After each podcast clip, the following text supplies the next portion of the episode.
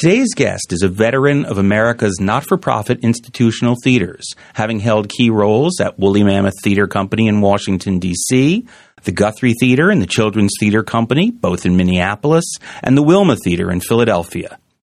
As a result of that resume, she is now the executive director of the Theater Communications Group, or TCG, the 50 year old organization dedicated to strengthening, nurturing, and promoting professional not for profit American theater. Welcome to the American Theater Wing's Downstage Center. I'm Howard Sherman, Executive Director of the American Theater Wing, and I'm looking forward to discussing the state of American theater with Teresa Eyring. Hi. Hi. It's great to be here. Glad to have you. Um, certainly, we're not strangers, and we uh, we ply some of the same uh, territory uh, in the work that our organizations do, but without going far beyond the mission statement that I included in the introduction into an endless description. Can you just explain a little more about what the goals of TCG are for for the people for our listeners? Sure, I'd love to, and really to talk about the story of TCG because it's just a, a fantastic story, and in a way, it's the story of our field. Um, TCG started in 1961, so we are going to be celebrating our 50th anniversary next year in uh, kicking off with our conference in Los Angeles, which is in June 2011. And when TCG began, uh, and we actually have the press release that went out from the Ford Foundation when it began. Um, there were just a handful of resident theaters around the country, and they were started by people like Zelda Fichandler, Zelda, Zelda and Tom. Um, they were Dallas Theater Center, Margo Jones. You meant it's Arena Stage that you're speaking of with Right. Zelda and Tom. Arena Stage, which, by the way, just opened uh, a beautiful new facility. And these companies were started by visionary artists who really wanted to create theater in communities and relate to specific communities and, in some ways, also escape the commercial pressures of New York. And TCG was founded, when it was founded, uh, Mac Lowry, who at the time was the head of the Ford Foundation, could see that there were these companies that were geographically separate that were learning things that they really needed to start sharing with each other. How you build institutions, how you relate with communities, how you think about your programming. Um, and so he put some money towards the creation of a theater communications group so that these, uh, these geographically isolated organizations could actually, so their leaders could get on airplanes and fly to visit each other and see how the work was being done. And we should say that this so predated most of the regional theaters that we think of as the major institutions. Yes, there was Arena, there was Dallas Theater Center, Cleveland Playhouse is a very old organization, but places so many of the places that we know didn't come into being until 63, 64, The 65, 70s. or even many of them seeded again by the Ford Foundation. That's right. Well, and the National Endowment for the Arts, which also began in the 1960s.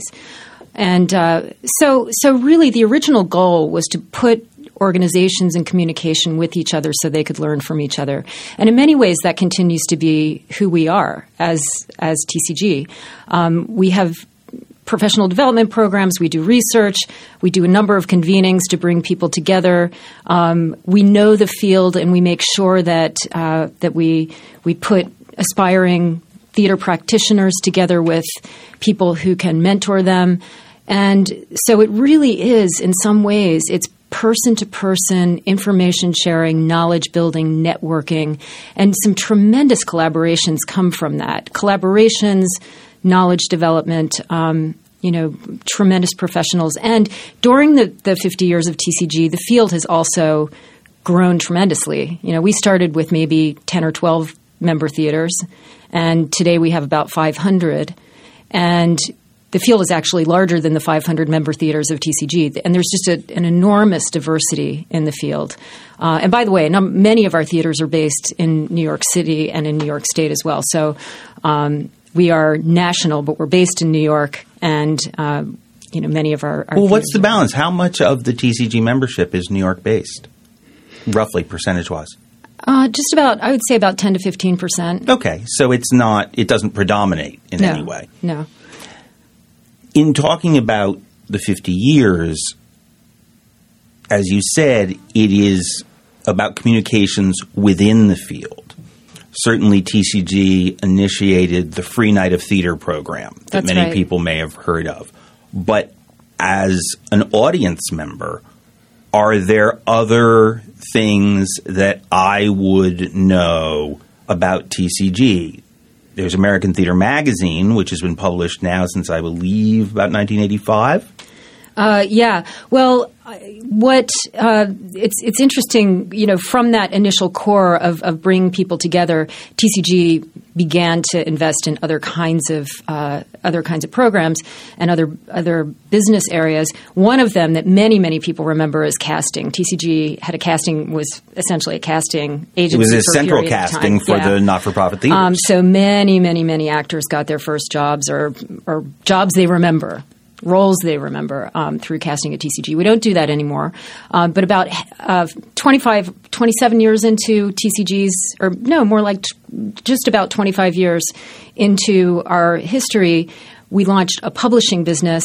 Um, one of our very first books was Subscribe Now Danny by Newman's Danny book. Newman, um, which is the book that became sort of the manual for how to develop subscription audience around the country, not just in theaters, but in orchestras and other performing arts as well. Um, so we started the book program and also American Theater Magazine. So people do know us outside of the theater field from the books, and we publish uh, just some tremendous authors. Uh, really, when we commit to an author, we commit to an author, not to a playwright, not just to their to one particular play, but to a body of work. And um, so we have universities and just regular American citizens who and, and internationally as well who enjoy reading plays and enjoy learning about the theater through the magazine. So let's take a moment and talk about you in relation to TCG. I read off some of the main theaters that, that you worked at, but let's go a little further back. You went to Stanford and got a degree in international relations as an undergraduate. That's correct. So, were you planning to work in theater, or or did you suddenly take a turn somewhere along the way? I took a turn, but I, I I had been in the arts through throughout my youth, um, and and part of that is because, as with many individuals who who become practitioners in theater or any art form, I was exposed at an early age um, by my parents, who were avid theater goers, who loved classical music and contemporary music Growing up where? in Baltimore. I grew up in Baltimore. Um, my family goes way back in Baltimore, and um, so I, I really I loved. In fact, they we had my parents had a tradition of bringing each of the, the kids to New York uh, when we turned ten, and we drive up from Baltimore and stay in a motel, a motor inn. And see shows. And so I saw a couple of Broadway shows with my parents right around my 10th birthday. And we actually had a great story about going to a restaurant that used to be called the Forum of the Twelve Caesars. It's now called Maxwell's Steakhouse. And we were in there. We were the only persons there after, only people there after a production and uh, after a performance. And in comes another uh, couple of people sitting at another table. And my father says, Oh, look, there's Orson Welles.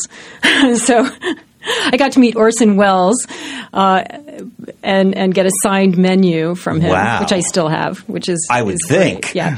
So anyway, um, to your question though, I, I really I, I loved the arts, and I but what happened is I started to uh, become very involved in the visual arts and painting, and I was interested in art history, and at the same time was developing an interest in international relations, intercultural communication. So I, I was trying to figure out you know how I could combine those interests in a future career. And when I was at Stanford, I hadn't really considered actually being a practitioner in the theater. I liked going, but I, I wasn't thinking about being an actor or a producer.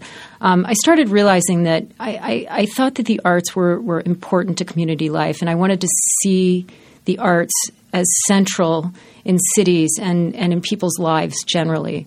And uh, I had the international relations degree underway and started talking with different people, getting advice on what direction I might take post college years. And someone said, "Have you ever taken any theater classes? You know, you should just take some theater classes, and and because you're interested in the arts and." and just try it. So I, I, took a class from Martin Esslin, who taught at Stanford at the time, and uh, he taught theater history and he taught Brecht. um, so I, I, I, took classes from him. I took a couple of acting classes just for the fun of it, not because I wanted to act particularly. I thought there were people who could do a much better job of acting than I could, and and it really you know really grabbed my heart. So when I graduated, I, I was lucky to discover a thing called arts administration because for me that was a way that I could really have an impact on the success of the arts, the success of professional arts organizations. And I also thought somewhere in my mind that it might allow me to bring in the international relations hook, which is something that also I, continued to be of interest to me. And that's what ultimately took me to Washington D.C. I I, uh, I wanted to get back close. I, I wasn't going to stay on the West Coast. I wanted to go back home and be close to my family. But D.C. seemed like a great place to explore all of these interests, and and it turned out that being there made it possible for me to meet Howard Shalwitz at Woolly Mammoth. He's the artistic director. Um, at the time, that theater was very small and young. Uh, I think it was only a couple years old, and they were performing in the parish hall of a church. but what I loved about Woolly Mammoth um, was that they were just exploring the, the material that Howard was interested in and continues to be. Is it's always it's it's cutting edge. Um, he was dealing with. He was always looking for great scripts that had a kind of an, a, a twist on current events or a twist on that really got people thinking about their lives and thinking about sort of the political environment that we're in, um, and then doing just fantastic productions of, of those. And but small, it was very intimate. Um, so I, I worked for them for two and a half years and learned learned a lot. As the director of development, I was. asking for money. That's right. Yeah. Well, that was my way in because I liked writing. And I had written a couple grant proposals for another organization that were funded.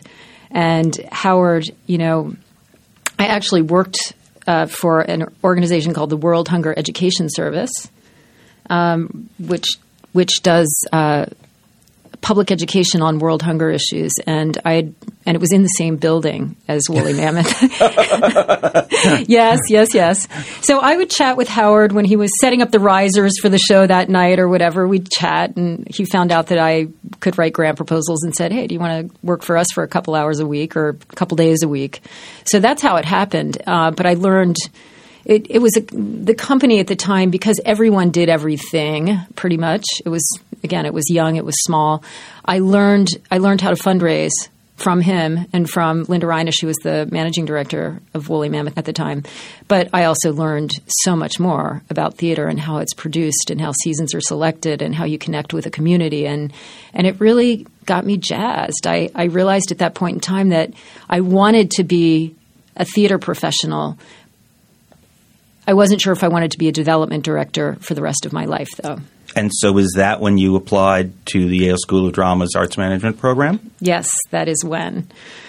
And um, that that came about because uh, I, I, started consulting with uh, a few people who've been in the field for a long time, and just you know, what's the best path for someone like me? I mean, what do you think about graduate school? And you know, so there, I had some, a number of people said, if you're going to do this, you should consider going to Yale, even though you'll need to focus on theater right away. In other words, it's not a general arts administration program, it's a very practical theater administration program. And um, and what happened is that I then met some of the people who were running the program there, like Ben Mordecai, who um, has since passed away, but he was just an incredible teacher and mentor and understood the not for profit professional theater scene, but also was uh, very knowledgeable about commercial producing. He, he produced, and he was August Wilson's main producer and collaborator, and came up with just some fantastic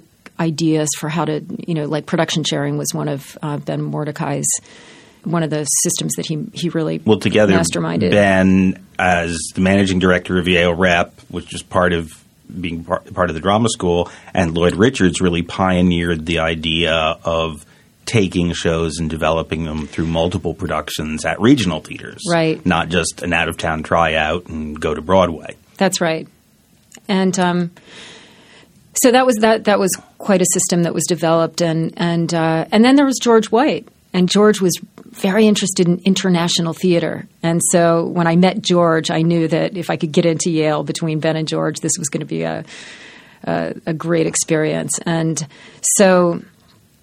I went, uh, spent three years there. That's the length of the program, and then was recruited out of Yale to go to the Guthrie. And you know, one of the things that I said uh, that I promised myself early on is that if I was going to stay in this business and really pursue a, a career in not for profit theater management, that I wanted to work with artistic directors who were really pushing the envelope and who had big visions. And I've been so lucky in that way because, you know, Howard Shalwitz was a great example of somebody with just a big vision. Um, and I went to the Guthrie where Garland Wright, well, Lloyd Richards was the artistic director of Yale when I was there, so I, I feel very fortunate to have spent years uh, there working with him. Uh, but then Garland Wright at the Guthrie, um, those were some very exciting years at the Guthrie uh, under Garland's leadership. Um, I had the chance to work uh, side by side with Ed Martenson, who was a very important mentor to me. Ed was the executive director. He was the, the executive yeah. director of the Guthrie at the time, and uh, and then the Wilma with Blanka and Jiri Zizka, and the Children's Theater Company with Peter Brosius as the artistic director. Just people who, um, you know, who are just very serious innovators and and very serious about finding, you know, the best possible. In many cases, really cutting edge work to bring to the audience.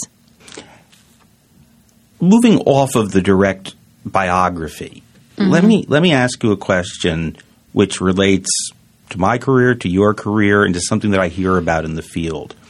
Even with programs like Yale, and frankly, many arts management programs around the country, theater management programs, even, um, there's a rumbling about where are the next managers coming from? Where are the next executive directors coming from? Is there a difference between new artistic leaders and their development and the, what may come next and the people who are going to be managing what have now become institutions, as you say. Woolly Mammoth was a few years old. And now, you know, we're we're 20 years beyond that. Many of the theaters that were new at the time when TCG was founded are 40 and 50 years into their life. It's a very different place do you see in the field a challenge of who is really going to manage these organizations for the future? I think there is just an enormous amount of talent in the field. There are many individuals who are studying uh, to become theater administrators or arts administrators. Uh, they are working in theaters now, today. Um, TCG actually has a program called the the New Generations program, and one of the elements of that is a, it's a grant making program actually in partnership with the Duke Charitable Foundation and the Mellon Foundation. And what we do is we give 18 month grants to individuals who are seeking to become leaders in this field, either artistic or managing leaders. And we we they select partner organizations that they will work in for a period of time and be mentored by the leadership of, of those organizations. And it really, and those people go out and um, and get jobs and stay in the theater for the most part. Uh, I think you know one of the challenges, honestly, and this is something that I hear from some of the younger leaders, or, or w- what are sometimes referred to as the more emerging leaders. Some people, Some people don't like that word emerging in any category. Yeah. I've been emerging for 25 years, yeah. people say. Um, I think there's there is actually the question of um, you know where the next opportunity comes for them to be able to continue to develop over time, so that when uh, the the leadership of different institutions, when those positions open up, they'll be able to actually, you know, be qualified to be hired for those positions. Or when will a board of a major institution take a risk on someone who isn't as experienced as you know somebody who's been running a theater already for 10 or 15 or 20 years um, and you know i think so i guess my uh, what i'm really saying to you is that I, I, think that there is no dearth of talent I think that the opportunities for people to stay in the field and continue to hone their skills so that they can take jobs when they become available is potentially an issue. And then also just how many jobs are there really? well, but you've spoken about a large number of theaters, but people sh- that are members of TCG, and as you say, that's not even the entirety of theater, not for profit theater in America. But many of those theaters are very small right. and don't necessarily provide the security for a large number of people to to make a living and make a life working right. at that. Um, so certainly that's a challenge. Yeah, and I would say that when when you th- uh, there's so many, I, I think we have such we have a field that is just so rich and diverse and exciting and and in many ways growing even against the odds. Uh, but there are some complications for people in it, and one of them is that you know for artists certainly there are the, the the number of artists who are seeking work, whether actors, playwrights, directors or designers exceeds the number of jobs that there are, in some cases by a lot. um, and I think that that's a little bit less the case when you're looking, uh, you know, really examining the administrative side or the leadership um, side of the equation. But it still is an issue. I mean, there there are fewer job opportunities than there are people interested in taking those jobs, and you know, the exception would be, and I would just say to anybody who's interested in really um, developing a particular skill that could be utilized or a skill set that could be utilized across many kinds of organizations and many disciplines, you know, knowing knowing how to raise money is helpful, and and there are often uh, development jobs that are advertised and there aren't many qualified candidates for. Mm-hmm. Let's stay with the generational idea because we're talking about TCG at 50, and so many of the larger not for profit theaters are approaching 50th anniversaries. When we're looking at so many theaters dealing with generational change, and in fact, I believe we're about to see within the LORT community, which is mostly the largest theaters, the last of the founding artistic directors step down from their positions. That's David and Martin out at, at South Coast Rep. Is the direction of the field different now that it's in the second, third, fourth, fifth generation of artistic directors leading these institutions? Is it still going the same way that it began? Uh, what a question. I I think it's changed because the the work that's being done, the audiences who are attending the work, uh, the artists who are participating, um, because that they change in terms of the times and, and particular interests and what resonates, uh, what's important to talk about in the theater, and so there's that. It's just what, what what's important to the generation that's taking over each time. Um, or whoever's and, and it, it, it exists on many levels because theater for one thing can be it's very local but it's also national.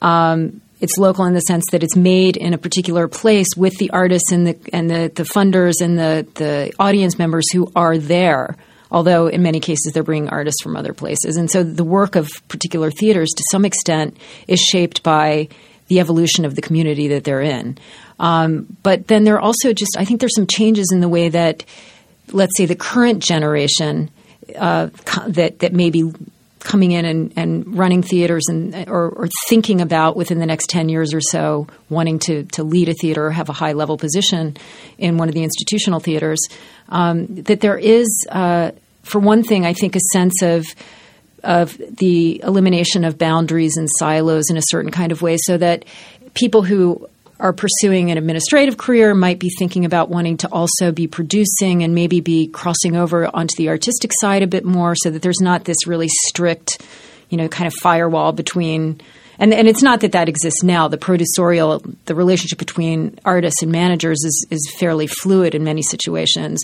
But I think that there's there's a, an increased consciousness about the possibilities that exist when you think about theater more broadly, when you break down some of the boundaries that um, between, for instance, disciplines, so there are, there are many artists who are coming in and thinking about the relationship between theater and music and and dance and opera. And uh, you know how you fuse, how you create more fusion among art forms, or even going out of a strict arts silo and and connecting with science and you know other parts of of life in the world.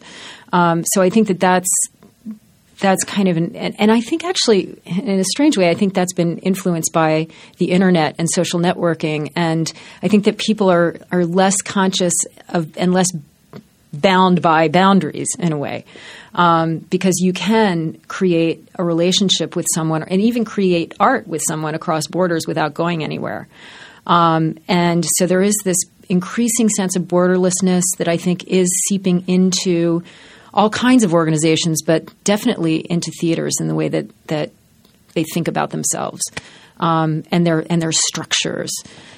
Um, I think you know there's just there's an increasing diversity that exists all across our field uh, that that really is is different from when you know those first resident theater companies were founded, uh, and it's diversity of all kinds. It's an increasing diversity of organizational structure when you're talking about institutions, increasing diversity in, in, terms of the kinds of work that's being developed, um, diversity, racial and ethnic diversity. Um, we see just, you know, since TCG is, was founded, there are a number of different organizations that are service organizations, in effect, that are dealing with particular kinds of – organizations. So, for instance, there's the network of ensemble theaters now, which started as a subgroup of TCG, and then actually there became enough interest among ensemble theaters in having their own association that it became an independent association. So, and with a couple hundred members. Um, the Asian American Theater Association started, uh, actually, it's an idea that came out of a TCG convening many years ago. And when that organization formed, so they're now the Asian American Theater Association and Festival. Um, the the leaders of that say that when they formed it, suddenly there were companies and artists they just weren't even hadn't been on their hmm. radar screen previously who now were coming forward and saying I want to be part of this. So um, and then what happens for TCG is that we become the sort of central connecting point for everyone. Um, for all of the diversity of the field. But I think that that perspective and that reality of our field is shaping the thinking of the generation that's coming in and will eventually be either is or will be leading theaters into the future. In the past year, there have been two signal points in terms of some criticism of what's happening with theater in America. And I'm referring specifically to the TDF book Outrageous Fortune, which was based on a series of meetings and surveys of playwrights and how they felt about the state of working in theater and today and it was it was critical mm-hmm. of institutions and somewhat ironically a theater piece uh, by the monologist Mike Daisey who entitled his piece how theater failed America with criticisms of how institutional theaters had affected uh, the creation of art. What is TCG's position or response to those since TCG represents the theaters themselves, which were at the heart of what was being criticized? Well, interesting you should mention Mike Daisey because we uh, we brought Mike to and How Theater Failed America to our conference in Denver in 2008. Oh, how'd that go? and it was funny because people, when they hear the title of it, uh, were thinking, "Do we want to see Mike Daisey perform a play about or a monologue about theater failing America, but it it sold out. I mean, people, and then he ended up being hired, that being brought into theaters around the country to perform that particular monologue, um, which uh, which I thought was really interesting and great. I mean, it's it's he's such a talented guy and has has so much to say, and I think that piece it got people talking and thinking about and not everyone agrees with everything Mike says in in that monologue of course because you know I think the debate there is just um, you know, it has to do with he he talks quite a bit about the investment in facilities versus people and and you know the failure essentially of the service of institutions to embracing artists and I think that is also the theme that comes through in, in the TDF book, in Todd London's book, Outrageous Fortune. I think that uh, what we realize as we look at the evolution of the field is that TCG has essentially supported um, both artists and institutions, but we've the this kind of professional development support and the research that we've done has been really focused more on institutions. So we have this, and and you know whether or not TCG existed, we have developed over time this this incredible kind of infrastructure of theaters across the country that is supported, off you know sometimes struggling but still supported, and and creating you know offering jobs next to the, the, the, institutional theater, we also we have more of a um, a freelance system that's developed for artists. And that's not to say that you know there aren't companies and there aren't ensembles. There are many ensembles that employ artists year round, but you know, and they tend to be smaller, um, but really dedicated to to their artists. But we, you know, we have to face the fact that there's largely a freelance system in place for theater artists, and so they don't have one particular home, one particular uh, place that is, you know, whether you're a playwright or an actor or a director, um, producing your work or retaining you um, to do work on a consistent basis, and so that I mean I think that's a real issue that that that needs to be focused on, and TCG is actually in the process of over the coming year. Um, we are doing a series of field conversations. Um, we actually have a few that will be done in New York, and we're also in Los Angeles and Chicago. Um, and we've done some of these conversations by telephone so that artists who you know can't make it to one of those cities can actually participate in giving us their feedback on what their experience is as artists today working in the in theater in the United States, um, and also what are the examples of relationships between organizations and artists that work and how can we replicate those? Because or you know how can we strengthen those kinds of relationships? Because we realize that for many artists for most artists it's again having a connection to a place is is important. Having a connection to an organization having a connection to a particular you know group of staff. And there's some institutions have been more successful than others. I think there's an enormous amount within the uh, organizations, enormous amount of, of passion about the artists in the field and a desire to work more closely together and more effectively. Um, but there are also many, many, many success stories. One of the great ironies of Todd working on Outrageous Fortune is that Todd had written, I guess you would most properly call it a monograph for TCG back in the 80s called The Artistic Home, right. which focused on art- that idea of artists having a home, but it focused very much on the idea of the artistic directors having mm-hmm. homes. Right. And so that was the first challenge. That was really making the case and having a tool that came through TCG to argue for artistic directors really developing a body of work over time and not just being there to put on plays. Right. And then the issue is okay, artistic directors can have homes. There's a desire and a need, seemingly more now, for all of the artists who want that kind of continuity. So it's it's it's interesting just the way that is played out over yeah, time. Yeah, and it may not be it may not be every artist, but I I think you know many many many artists working in the theater would like that connection and that continuity. Uh, so that's one issue. The other is, um, and and you know, sometimes we look back to the very beginnings of the resident theater movement. Was the intention to have full time acting companies, for instance? And I think in many cases that was the intention. Absolutely. And in many cases, it didn't work. Most cases. And when it didn't work, it didn't work for different reasons. I mean, in some cases, it might have been economic. In some cases, it was because there's opportunity for actors in New York and in Los Angeles, you know, with Hollywood. Um, that if you are a resident company member somewhere, you know, in the middle of the country, for instance, it's more difficult to get into New York to audition. Or so there were different forces at play. I think that made it difficult for for companies to to be maintained and sustained. But I think there is kind of a, a look today, not a look back, but a look forward to: is there a way to create some some of that that company feeling, if you will, um, without necessarily having full time companies. And in some cities, interestingly, um, you know, there are cities like Chicago or like Minneapolis, um, you know, Philadelphia may be an example of this, where there's a strong locally based artistic community that works. You know, individuals work in two, three, four different theaters in a season, and they become almost like the resident company of the city. you know. Hmm.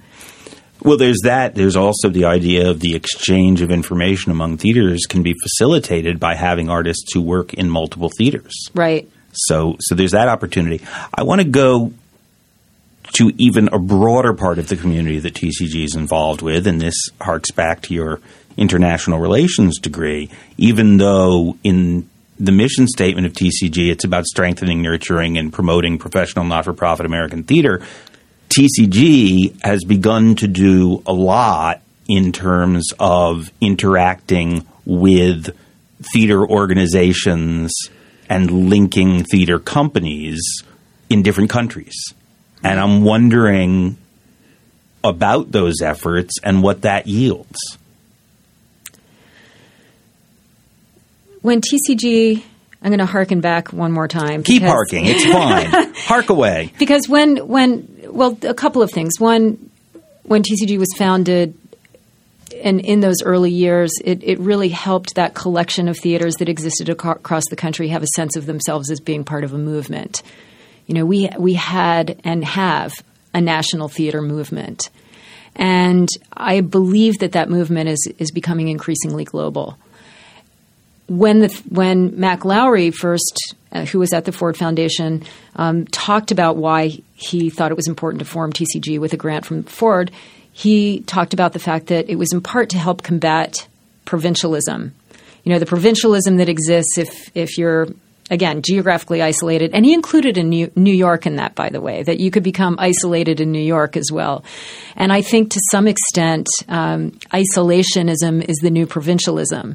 We as a theater community have the possibility of becoming isolated from what's happening in the rest of the world, just as, you know, other parts of our national landscape can become very isolated. And it's not – you know, part of that is because we are actually isolated. We're not, you know, the United States is, is we're, we're close to South America, we're close to Canada.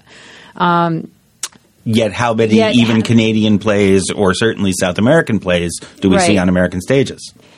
But so I think TCG's been involved in international promoting international exchange for, for a long time. It's not it's not a brand new activity for us. I think it's becoming significantly we're expanding in that arena. And part of it is we've been the U.S. Center for the International Theater Institute since 1999.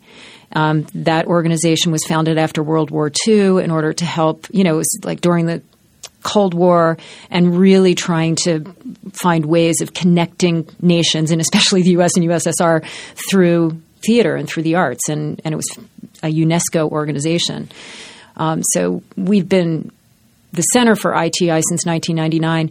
But in recent years, we have just found that there, it's the work that we do to promote cultural exchange and to promote relationships between theater artists in the U.S. and, and abroad is really aimed at. I mean, it's it's aimed at helping our theater community because we still we learn from each other. We learn new aesthetics. We learn new ways of, of producing. Um, there are opportunities. There are opportunities for plays to be produced in other countries. there are opportunities for theater companies uh, to tour or for uh, artists within those companies to be able to go and either perform in other places or give master classes in other parts of the world.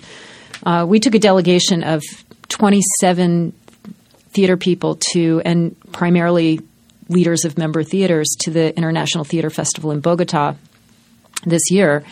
And out of that, there are five or six new relationships that you know, where there's exchange, there's the potential of plays being developed, you know, between the two countries. You know, there are language issues, of course. We have to think about translations. We have to think about, um, you know, how we translate more U.S. plays into other languages and, and vice versa. But I think that it's I think it's it's it's important and and I believe that there's just a dramatic increase in the number of, of theaters and theater artists who are interested in working with their their compadres in other countries. One of the things that strikes me, because of course we've known each other, so I'm aware of, of what you do, is the amount of personal communicating you do on behalf of TCG. For a long time, the executive director has always written a page long essay in the front of American Theater magazine. Mm-hmm. But now we see you tweeting. You're certainly going to conferences. Um, certainly, I think begun more by Ben Cameron than perhaps his predecessors. You also go out and speak mm. to and with theaters. I'm curious both about what are the messages you want to bring to them and what do you hear from them that you then want to share with other theaters?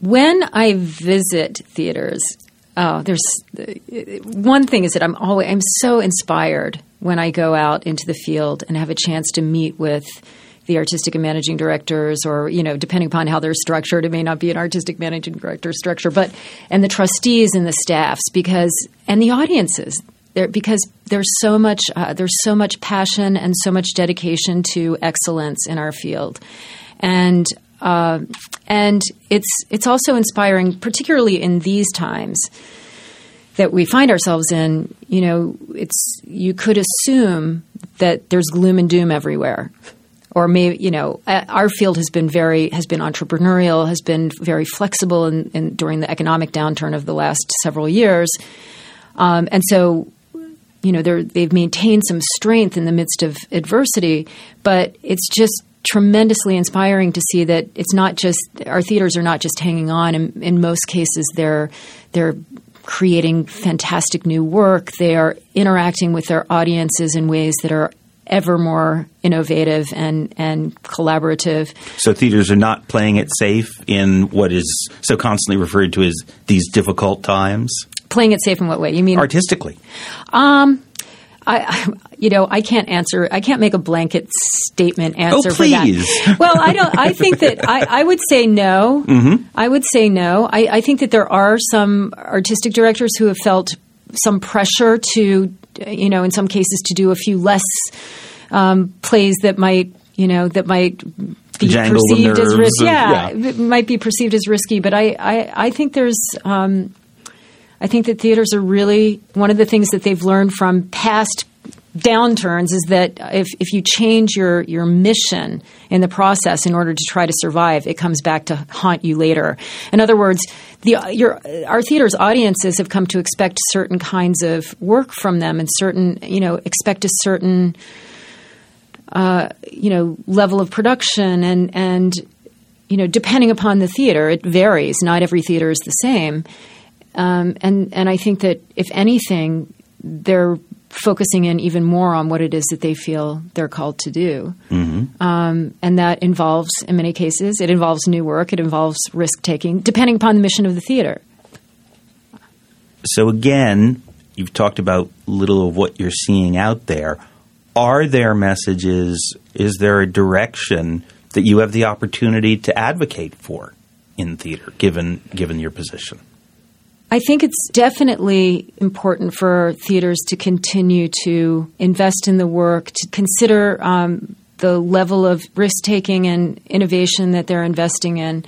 Um, I think that the continual effort to work closely with and to engage their communities and their audiences is is something that is it's important and it's an investment that will continue to pay off in years to come for theaters. I think it is important for uh, for theaters to be thinking about the diversity of their communities. The fact that in the you know not so distant future, our country is becoming increasingly um, increasingly diverse and has an increasing number of, of immigrant families here. So I think how how their communities are changing and looking to the future is something that that theaters need to be doing. I think paying attention to what's happening with the artists they work with is an important thing for theaters to, to be doing. And, you know, we talked about international, but I think that um, paying attention to what's happening outside of their immediate communities, um, looking at what's happening nationally in other theaters, um, looking at what's happening internationally, and talking about the art. Um, I think that we we have to some extent because of the times that we're in. Um, it's we get focused sometimes very much on the the practical and the financial because theaters feel that they need to. I mean, they need to to, to survive. Um, but there's also it's important to spend time really looking at and discussing and thinking about the art itself and how we advance the art form itself as we talk about the idea of a national theater, and there are those who periodically say, you know, America doesn't have a national theater in the way that England has a national theater, but America has a series of theaters, which right. I think you and I would agree are our national theater. That's the right. country is simply right. too big to have a singular institution represent anything mm-hmm. more than the location that it's in.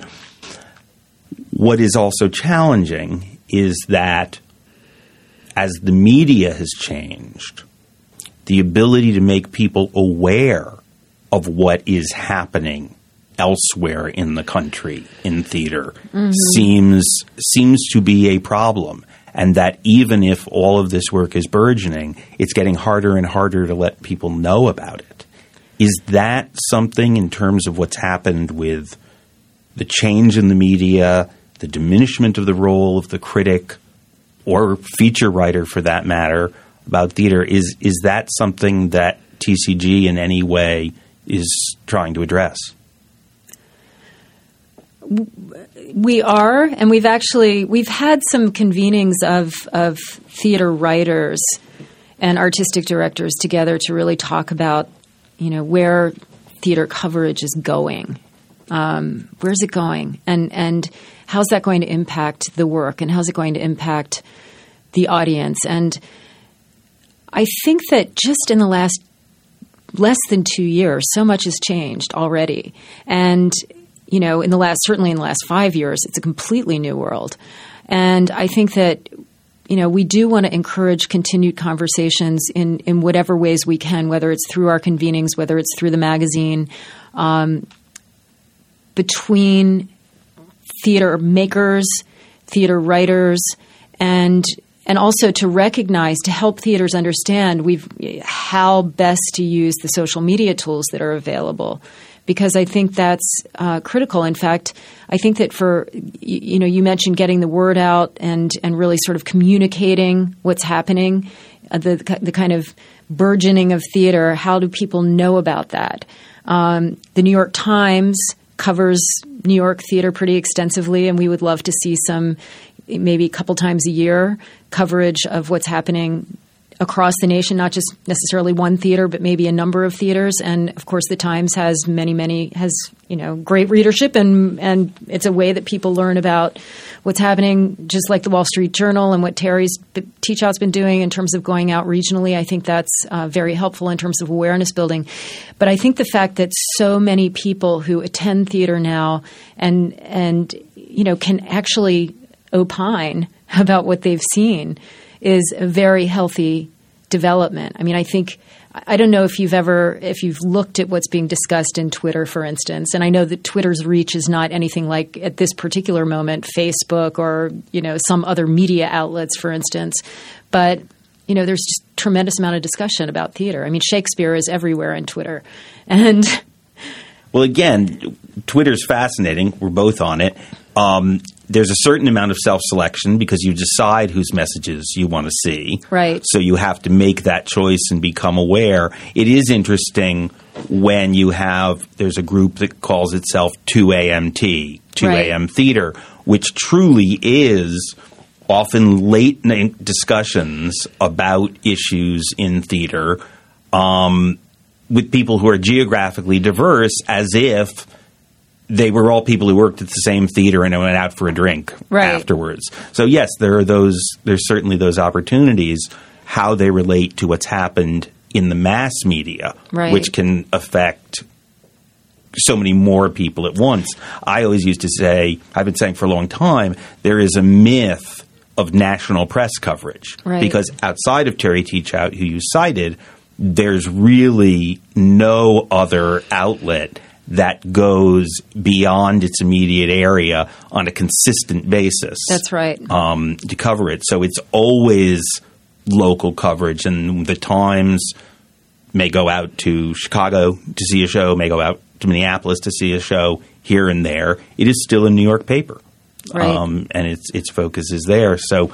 The, you know, obviously, whether there's opportunity for TCG to build those forums um, so that more people get involved in the discussion Yeah. of theater, and we would like to do that. yeah, We would like to do that because I think uh, with all of the social media tools that exist, we're definitely seeing an increase in the conversation, an increase in the awareness. Um, you know, I learn about things. I learn about shows or artists who are working I didn't know about before. Uh, I feel like we we're lucky. We live in a really exciting time in that respect. But who's actually looking at those blogs or those tweets or that's the question are we talking to ourselves?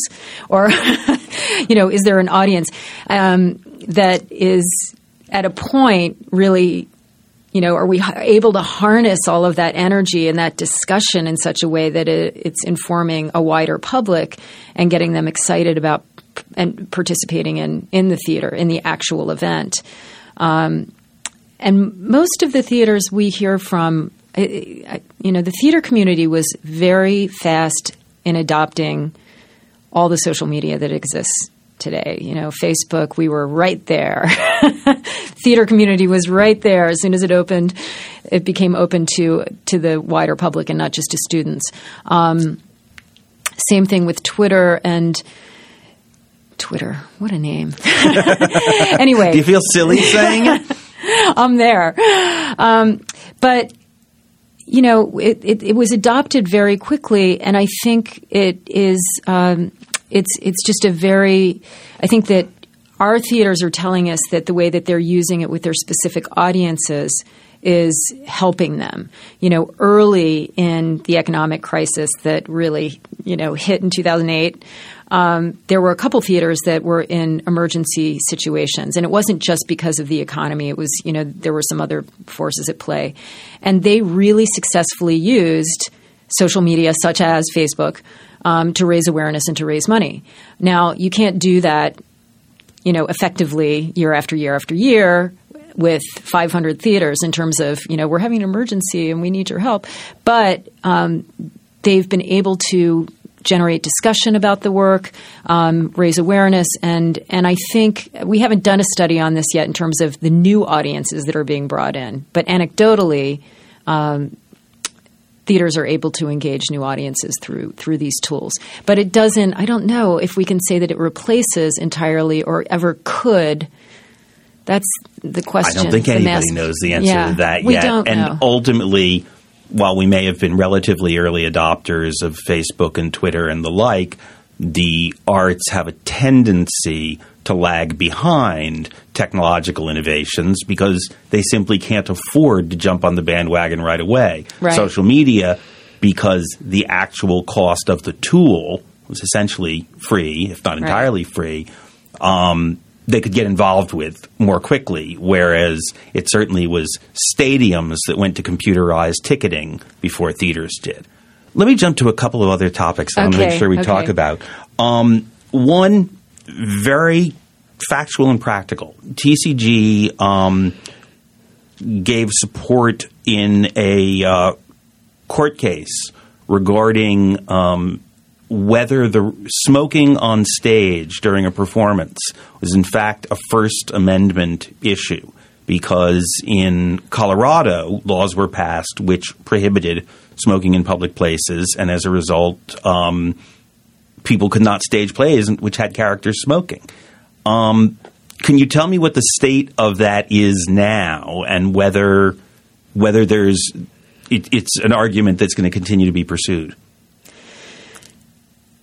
Uh, we were very, very fortunate to have a First Amendment attorney by the name of Bruce Johnson, who's uh, on the board of the Seattle Repertory Theater, take an interest in the the case in Colorado, the the fact that there was no exemption for theatrical smoking in the smoking ban in Colorado. So the Curious Theater Company um, was having some issues with this because they had plays that really did require live cigarettes or herbal cigarettes. The exemption didn't even allow for herbal cigarettes. And, uh, and, and Bruce Johnson wrote an amicus brief, a beautiful piece of work um, that really def- uh, defended the fact that um, that that it, or, or, made the case that it's a First Amendment issue. It went through, uh, eventually made its way to the Supreme Court, actually, but was not heard by the Supreme Court. It was not, you know, they choose among many different cases, right. and, and it wasn't. So at this point, um, it's it's become an issue actually in, in New York again as well. So we've had to testify at City Council just to talk about uh, theatrical smoking and, and different impacts if, if different kinds of bans are in place. But uh, for the moment, that particular um, that particular case is is laying low. It's not, you know, it went to Supreme Court. It's not being heard, um, but it's the issue is still out there, and so we're monitoring it and we're trying to be helpful as we can, and it may come back. But it's an interesting example of where a national organization can help a small company. Curious is is not a huge theater company, um, but on behalf of all of the artists and all right. of the theaters, take a position. A very key thing that uh, TCG has done for a long time is collect data about the facts and figures of what's going on in American theater and annually publishes the, the Theater Facts Report mm-hmm. in the magazine. Um, that is how individuals, organizations, the media get a sense of the trends of mm-hmm. what's going on. Can you, as we have to wrap up, give us a sense of what are the numbers telling us right now about what's happening in theater? There, uh, depending upon which numbers we look at. Um, I, I, you know, one of the numbers that we we track and that there's always great interest in is audience numbers. And in our survey, what we can tell is that there are over 30 million people attending nonprofit professional theater every year. That to me, if I think about the fact that we collect that data just based on, again, the nonprofit professional theaters, if you consider the fact that uh, there's also commercial theater, Broadway and the Road. There are community theaters that don't fall within either of those categories, um, and and there's university theater. I think that the attendance in theater is actually quite strong.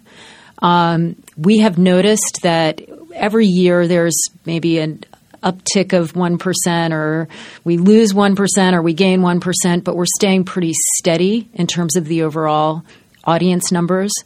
Um, in terms of financial tracking, and really, this is the research, the primary research that we do now. We have a fiscal survey that we do every year. It's been done for 36 years, so we can really look back. And in terms of the, the fiscal health of the field, I think, um, you know, it's been some tough years, tough, tough years for the theater field. And I would say that fiscal 2009, which was the last survey we did, really showed um, the sort of the weakest point in the last five years. And in part, what that means is that um, a lot of the theaters, the theaters that do have endowments, saw their endowments go down dramatically because of the what what was happening in the markets. Um, cash flow and capitalization, working capital, are real concerns in the field, and that's something you know when you think about in a way. cash is uh, it's, it's m- most theaters at some time or the other struggle a bit with cash flow, and I think that you know it, it gets in the way of them being able to invest in certain things. Um, last fiscal 2009 was a particularly tough year, um, and but but you know, for funders, and one of my hopes is that one day, you know, you think about the Bill Gates philanthropy initiative and the fact that there are billionaires who have said we're going to invest, you know, a certain amount of our wealth in uh, in charity. And I think that actually to really stabilize the theater field in the United States or to provide the kind of uh, working capital that would make it possible to truly invest in that programming, which is having a positive effect in communities, it probably would not take, in the grand scheme of things, that much money. um, but you know the so so I guess the the short answer is that it's it's tough overall financially, but the theaters are by and large our field is is hanging on and and as I mentioned earlier in this conversation, really being as entrepreneurial and inventive as they can. Um, other numbers you're interested in? No, I think I think that's good. Let's let's end with with a real up question. You're three years in in the position. You've had the opportunity to get around the country and even around the world and see theater. What's the most fun you've had since coming to TCG? Oh, I just I have the most fun is well, I I love uh, visiting with theater professionals who are in the field who come to. I mean, it's either going out and visiting our theaters or um, you know, having theaters come to our office. We have a ball. We have a barrel of fun at TCG when an artistic director, either based or a managing director or an artist based in New York or around the country comes in and sits and just talks to us and tells us what they're doing. It's it's so much fun. I do love traveling um, as well, but we love having uh, having people come to see us and, and just talk about the work, talk about what they're doing, talk about their challenges, but also the opportunities that they they have.